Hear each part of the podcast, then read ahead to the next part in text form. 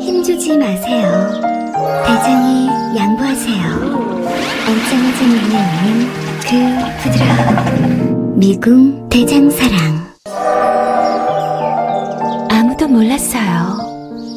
제가 벌써 사고 나온 걸. 앉자마자 눈에 오는 배출의 카타르시스. 빅동의 추억. 미궁 대장사랑.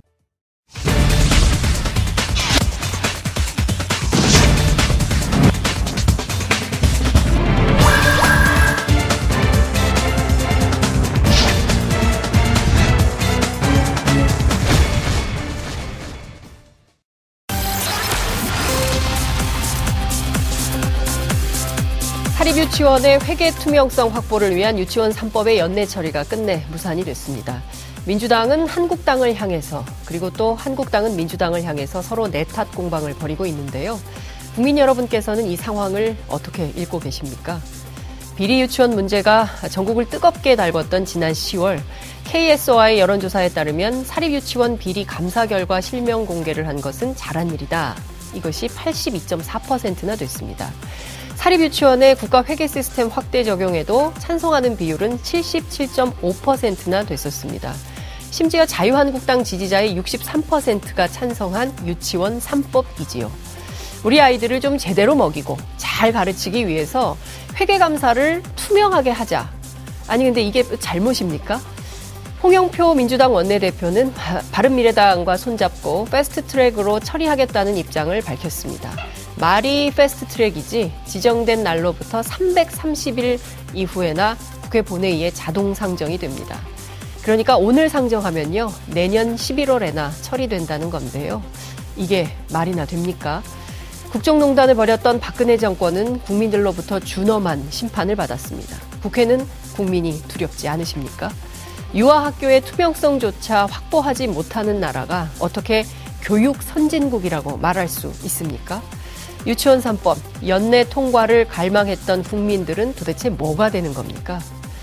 2020년 총선은 2000년 총선연대의 낙선운동보다 훨씬 더 혹독한 심판으로 진행될 거라고 예상합니다. 12월 21일 금요일 이슈파이터 출발합니다.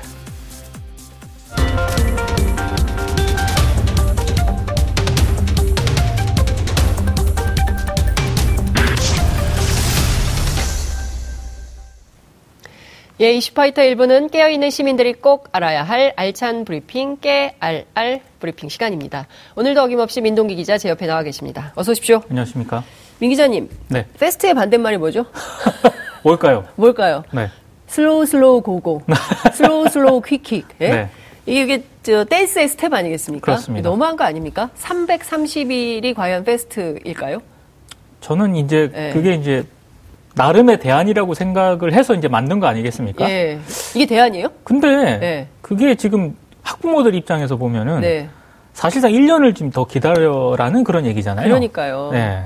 그 용어를 바꾸든가 네. 아니면 다른 어떤 대안을 새롭게 좀 제시를 하든가 그러니까요. 그런 방법이 좀 필요한 것 같습니다. 진짜 제가 보기에는 국민들 마음을 너무 몰라준다. 그리고 최소한 이 유치원, 유아학교, 유아교육조차에서도 투명성을 확보하지 못하면서 네. 초등학교, 중학교, 고등학교, 대학교는 뭐 잘 되고 있어요? 확인할. 수 있습니까? 네. 이게 정말 국제사회가 보기에 조롱하기 딱 좋은 거예요. 아유, 대한민국은 그 나라는 유치원도 그 투명성 확보가 안 되는 나라야. 제가 보기에는 국제 투명성 기구 있잖아요. 네. TI. 거기에서 점수를 얼마나 또 다운, 다운, 다운 할지 음. 벌써부터 걱정이 좀 됩니다. 네. 그, 김관영 원내대표가 저한테 얘기했어요. 네. 물론 330일이 걸리지만 오늘이라도 여야가 합의하면 바로 통과된다. 네. 합의할 수 있을까요? 자유한국당이 네. 아, 워낙 그 더불어민주당과의 이견이 크기 때문에 네. 쉽지는 않아 보입니다. 네. 합의하시기를, 아, 그렇죠. 합의하시기를 네. 당부드리면서 첫 번째 키워드 보겠습니다. 수사거래 시도한 김태우 수사관입니다. 이 갈수록 진짜 태산이에요. 네. 이 문제가. 일단 예. 야당 같은 경우에는 청와대 민간인 사찰 의혹을 계속 제기를 하고 있습니다. 네. 근데 해를 넘어서도 이제 이 문제는 계속 이어질 것 같은데요. 오늘은 좀 다른 얘기를 좀 해보려고 합니다. 예. 원래 이 문제가 불거진 게 김태우 수사관이 경찰의 지인의 뇌물 사건 내용을 알아보려고 하다가 그렇죠. 이게 문제가 돼서 덜미가 잡힌 거 아닙니까? 그렇습니다. 예. 그래서 이제 거기서부터 시작이 그렇죠. 됐는데요. 예. 근데 김태우 수사관과 관련해서 추가적인 의혹이 제기가 됐습니다. 네. 그러니까 경찰청 방문에 앞서 가지고요. 수사 거래를 시도한 정황이 이제 포착이 됐는데 아, 우리가 심지어 재판 거래도 어려워 죽겠는데 수사 거래까지 했어요. 그렇죠. 심지어 이제 경찰 고위 간부와의 접촉까지 시도를 한 것으로 세상에. 지금 알려졌습니다. 어제 네. KBS와 MBC가 보도한 내용입니다. 네, 그렇군요. 구체적으로 어떤 내용인지 좀 확인을 해봐야 될 것 같습니다. 그 지난달 2일 김태우 수사관이 경찰청 특수수사과를 찾아가잖아요. 네 네네. 근데 바로 그 옆방에 네, 김 수사관의 지인인 건설업자 최모 씨가 조사받고 있었어요. 조사를 받고 있었어요. 어. 뇌물 사건 피의자로. 예. 이 자체로도 상당히 좀 어, 왜 갔냐? 어, 논란이 있을 위한 수가 거냐? 있죠. 그렇죠. 이게 그런데, 문제가 됐던 거 아닙니까? 그렇습니다. 공직기강 회의 문제로. 네. 예. 근데 이제 청와대 공직기강 비서관실이 네, 김태우 수사관을 감찰을 하고 있었는데 네, 그 휴대폰 통화 녹음 파일을 확보를 했거든요. 음, 이 녹음 파일을 보니까 네, 수사 거래를 모의한 정황이 나왔습니다. 아하. 어제 이제 MBC가 이 녹음 파일을 입수를 해서 보도를 했는데 네, 네. 좀 수상한 대목이 몇 군데 나옵니다. 들여다 보겠습니다. 어떤 네. 건지. 예. 일단 당시 그 경찰이 예. 건설업자 이 최 씨와 관련해서 수사를 진행을 하고 있었는데 네, 어, 김태우 수사관이 수사 모의를 이 모의하는 듯한 그런 통화 내용을 하거든요. 그렇군요. 어떤 내용이냐면은 네, 어, 유럽 건설사하고요. 네. 국토부 간부의 비위 의혹을 이 건설업자가 얘기를 하면서 예. 이걸로 뭔가를 좀 풀어봐라. 라고 아. 김 수사관에게 예- 얘기를 합니다. 누가 지시를 합니까? 그 건설업자 최모 씨가 건설업자가 당시 청와대 특감. 발언에게 네. 지시를 해요. 뭐 사실상 어제 녹음 파일 공개된 내용에 따르면은 네. 이거 이거 이거 좀 수상하니까 예. 이걸 가지고 뭔가를 풀어보라 이렇게 하대하듯이 이렇게 얘기를 하고요. 일단 최모 씨는 반말이네요. 그렇습니다. 예. 그리고 여기서 이제 갑자기 deal이라는 단어가 등장을 하는데 deal이요? 네, deal 거래. 아니 건설업자하고 청와대 그 수사관하고 네. deal할 게 있습니까? 아니, 그러니까- 관계가 이게 아니잖아요. deal이 그렇죠. 안 되는 사이잖아요. 단순한 지인 이상의 어떤 관계이지 않나라는 그런 아하. 의혹이 제기가 되고 있는데 네, 여기서 등장하는 딜이 네, 구체적으로 어떤 걸 의미하는지는 녹음 파일로만은 알 수가 없습니다. 아. 하지만 건설업자 최 씨가 당시 경찰 소환을 앞두고 있었거든요. 네네. 그러니까 아무래도 수사 거래를 좀 모의했던 것 아니냐라는 의혹을 MBC가 제기를 하고 있고요. 네, 그리고 방금 장앵커께서 말씀하신 것처럼 네, 청와대 특감 반원에게 건설업자인데 네, 이렇게 아랫사람 대하듯 반말로 네, 이렇게 얘기를 하는 것도 상식적으로 납득이 안 되는 그런 부분이고요. 네, 더 이상한 거는 김태우 수사관이 네, 존칭을 쓰면서 네. 이 건설업자 최 씨에게 예. 깍듯하게 예의를 찾아, 차려서 대답을 합니다. 지금 통화 녹취록을 어, 확인을 해보면 네. 그 건설업자 최모 씨는 직장 상사 같아요. 그렇죠. 부장님. 네. 예, 그리고 그 김태우 수사관은 직원 같아요. 그래서 지시를 하고 하명을 받는 네. 뭐 이런 시스템으로 이게 느껴지는데 상당한 관계가 아니면 이런 대화가 불가능한 거 아닙니까?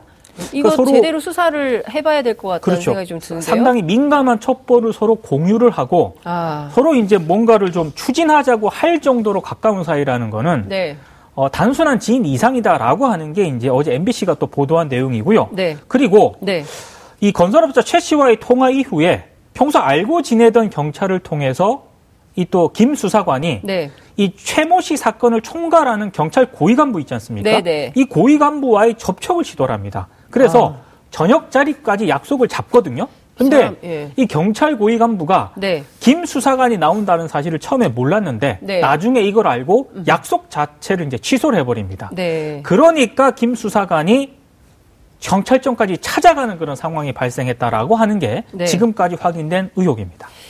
그 지금 굉장히 혼란스럽게 정치권으로 옮겨 처음에는 이제 조중동을 비롯한 보수 언론에서 계속 그 확인되지 않은 정보를 막 쏟아내서 그렇죠. 청와대하고 일전을 벌인 거 아닙니까? 그 다음에 지금 또 저 뭡니까 자유한국당의 그 파일이 뭐 100여 건이 가면서 네. 뭐 민간인 사찰 논란으로 쟁점이 확 옮겨 붙었지만 네. 본질은 이 수사관의 비위 사실 아니겠어요? 지금 비리 의혹 당사자로 그렇죠. 검찰 수사가 진행 지금 중입니다. 피의자입니다. 그렇습니다. 이 사람이 피의자이기 때문에 이 사람이 무슨 의도로 그렇게 했는가를 우선 밝혀야 할 것 같고요. 네. 그리고 그 청와대가 뭐 그 박형철 비서관이 하나하나 다 그 해명한 내용을 보면 이 청와대에서 있지 않은 시스템에서 자, 자기가 그냥 올렸다는 거잖아요. 그렇죠. 리고 폐기된 내용이라는 거고 네.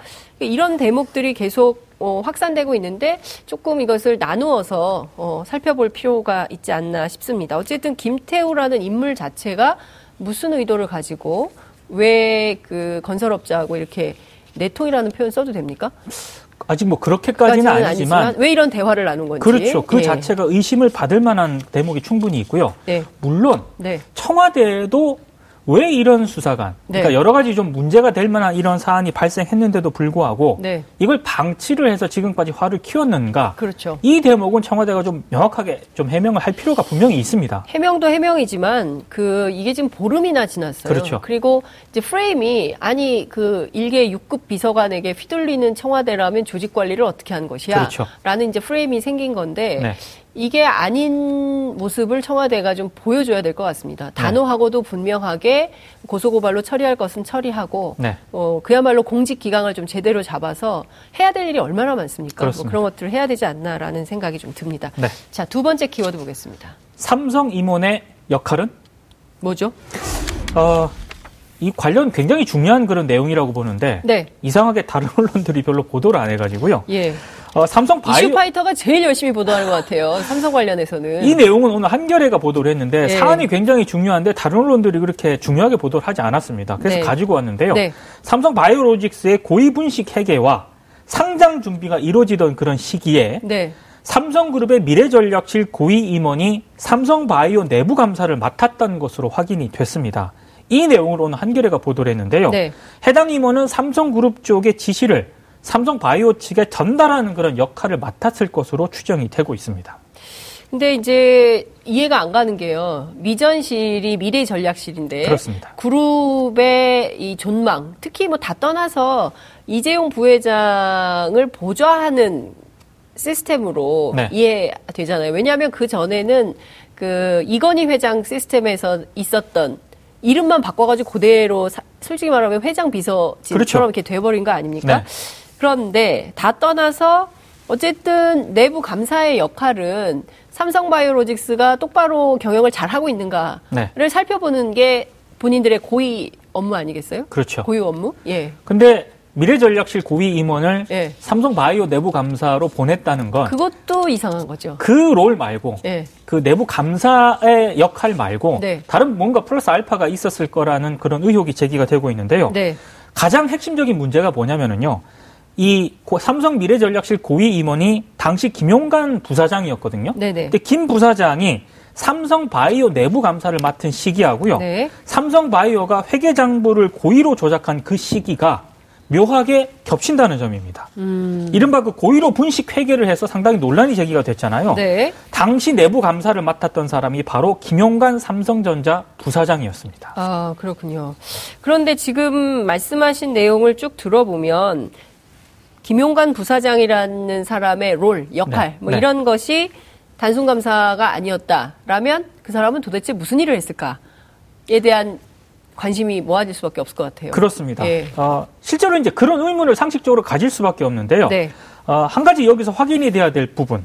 삼성 바이오 같은 경우 고위 분식으로 판정된 콜 옵션 평가 있지 않습니까? 네, 네, 네. 이 회계 처리 방안을 예. 2015년 11월에 삼성그룹 미래전략실에 전자우편으로 보고한 사실이 내부 문건을 통해서 드러난 사건이 있거든요. 네. 어, 이 사건과 네. 과연 어, 삼성그룹 미래전략실의 고위 임원이 삼성바이오 내부 감사로 간 게 전혀 상관이 없느냐? 네. 아 이거는 좀 나중에 조사를 통해서 확인을 해봐야 할 대목이 있는 것 같습니다. 그렇군요. 근데 지금 어쨌든 그 삼성바이오로직스와 관련된 건 이게 사실은 이재용 삼성전자 부회장의 경영권 승계 의 작업과 관련해서 연계가 돼 있고 이 재판하고도 연관이 돼 있고 그렇죠. 그리고 뭐 상장 폐지 문제는 좀 다른 별도의 쟁점으로 봐야 된다라고 어 전문가들은 얘기를 하지만 네. 일반적 국민의 눈높이에서 보자면 어 경남제약하고 삼바하고 너무 차별적 대우를 하는 거 아니냐라는 그렇죠. 비판도 나오고 있고 네. 그리고 또 속속 들여다보면 이렇게 좀 불편부당한 점들이 나오고 있기 때문에 국민들로부터는 좋은 평가를 좀 받기 어려운 거 아닌가라는 생각이 좀 듭니다. 이 사건도 조사 혹은 또 검찰 수사를 해, 계속 진행이 되는 거죠? 지금 검찰이 지난주부터 삼성 바이오하고요, 네. 삼성 물산 등에 대해서 압수수색을 벌였거든요. 네. 그래서 지금 관련 자료는 상당히 좀 확보를 한 것으로 음. 전해지고 있는데 네. 향후 이 문제는 검찰 수사가 어떻게 진행되는지 한번 지켜봐야 할 필요가 분명히 있는데요. 네. 김용관 부사장 같은 경우에 지금 외국 출장 중이라고 하는데 안 오진 않는 거죠? 그렇죠. 네. 네. 근데 취재진의 질문에 네. 답을 하지 않았다고 합니다. 사실상 일종의 어떤 특임, 네. 특무 뭐 이런 거를 띄고 삼바 삼성바이오로직스에 어, 감사로 들어간 거라는 것이 확인이 그러니까 되면 통상적으로 사실은 아닙니다만 통상적으로 예. 삼성그룹의 미래전략실에 있던 고위 임원이요. 예. 어, 보통 가, 감사로 가는 경우는 네. 삼성전자 계열의 어떤 주력사, 음흠. 주력사의 계열사 내부 이제 감사로 가는 경우가 많거든요. 네. 그때 당시 삼성바이오 같은 경우에는 굉장히 규모도 작았고요. 네. 어, 전자 계열의 음흠. 계열사도 아니었습니다. 네, 그런데 그렇죠. 고위 간부가 거기 내부 감사로 갔거든요. 음. 그때부터 조금 아 뭔가 냄새가 난다. 특수한 역할을 맡았을 아. 것이다라는 관측이 나오기도 했습니다. 그렇군요. 그러니까 지금 이 참 오래 가는 것 같습니다. 네. 그러니까 에버랜드 전환 사채부터 시작을 해서 96년이죠. 그렇죠. 그게 1996년이니까 지금 거기에다가 제일모직 삼성물산 인수합병 문제부터 해서 삼성바이오로직스에 이르기까지 역사책 한 권이 나올 것 같아요. 네. 이렇게까지 해야 됩니까? 네. 그 국민들의 법률 상식, 네. 국민의 눈높이에 맞는 경영 이런 거 안 돼요? 아, 그런 걸 좀 기대를 하, 해보고 그러니까요. 싶은데 예. 아, 자꾸 이제 어려워요? 사, 법부라든가 판단이 좀 다르게 나와서 그러니까요. 그게 좀 걱정이에요. 그러니까 국민적 눈높이 상식 이게 제일 쉬운 건데 그렇죠. 자꾸 어려운 길로 가려고 하는지 모르겠습니다. 네. 자 마지막 키워드 보겠습니다. 결국 무산된 유치원 3법입니다. 저는 뚜껑이 확 열렸습니다. 어제 저녁에. 아, 그러게요. 이거 정말 그 너무한 거 아닙니까? 학부모들은 예. 굉장히 이제 어제 그 무산된 걸 보고 이제 굉장히 좀 화가 많이 나셨을 것 같은데요. 네. 자유한국당의 반대로 끝내 무산 처리가 됐습니다. 음. 더불어민주당하고 바른미래당은 fast track, 네. 예, 신속 처리 안건으로 상정을 하겠다라고 밝혔는데요. 이게 신속입니까? 방금 말, 앞서 그 오프닝에서 말씀하신 예. 것처럼 330일이 걸립니다. 예. 어, 한국당 의원들이 절차상의 문제를 들면서 어제 심사 도중 퇴장을 했는데요. 자유한국당이 문제 삼은 건 교육부의 시행령 입법 예고입니다. 그러니까 에듀파인 의무 사용이라든가 네. 일방적인 휴원이나 폐원 금지 같은 내용을 국회와 상의도 하지 않고 발표한 건 잘못이다라면서 퇴장을 했는데 네. 어, 이게 잘 올해 내로 처리가 될 수 있을지는 상당히 미지수입니다. 그런데 그 학부모들을 상당히 위협했잖아요. 그렇죠. 그 한유총이 그렇습니다. 그리고 이제 그 폐원하겠다라고 일종의 이제 국민을 대상으로 한 겁박 행위가 있었던 거 아닙니까? 네. 그렇다면 교육부가 국민적 공공의 안정을 위해서 당연히 시행령을 고치든지 바꾸든지 해서 국민들이 안심할 수 있는 교육 시스템을 만드는 게 교육부의 의무 아니에요?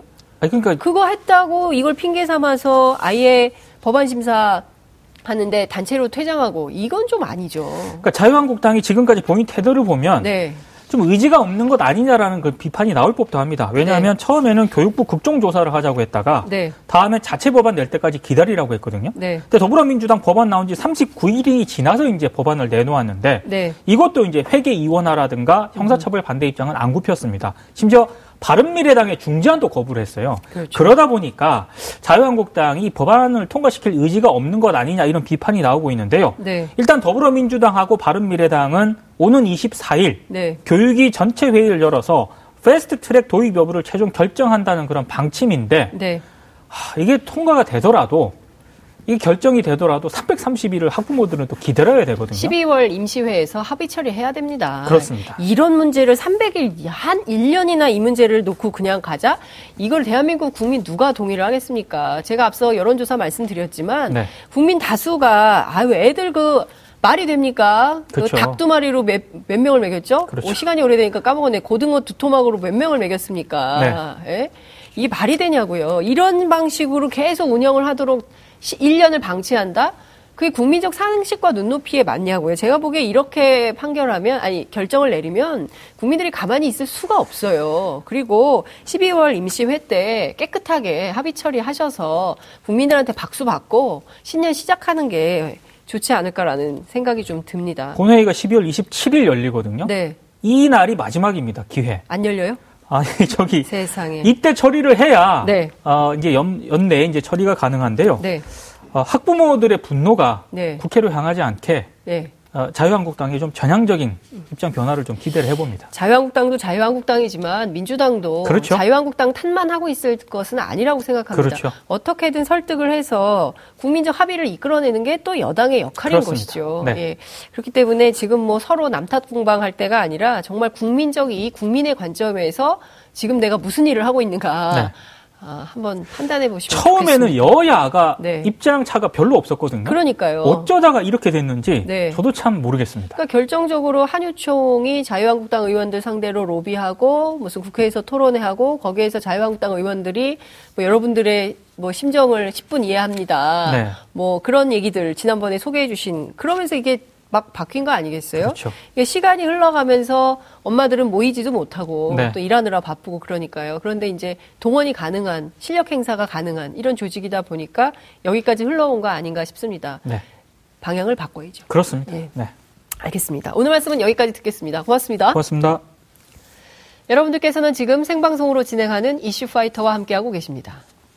오늘 방송 좋았나요? 방송에 대한 응원 이렇게 표현해주세요. 다운로드하기, 댓글 달기, 구독하기, 하트 주기. 더 좋은 방송을 위해 응원해주세요. 그리고 2부도 함께 해주세요.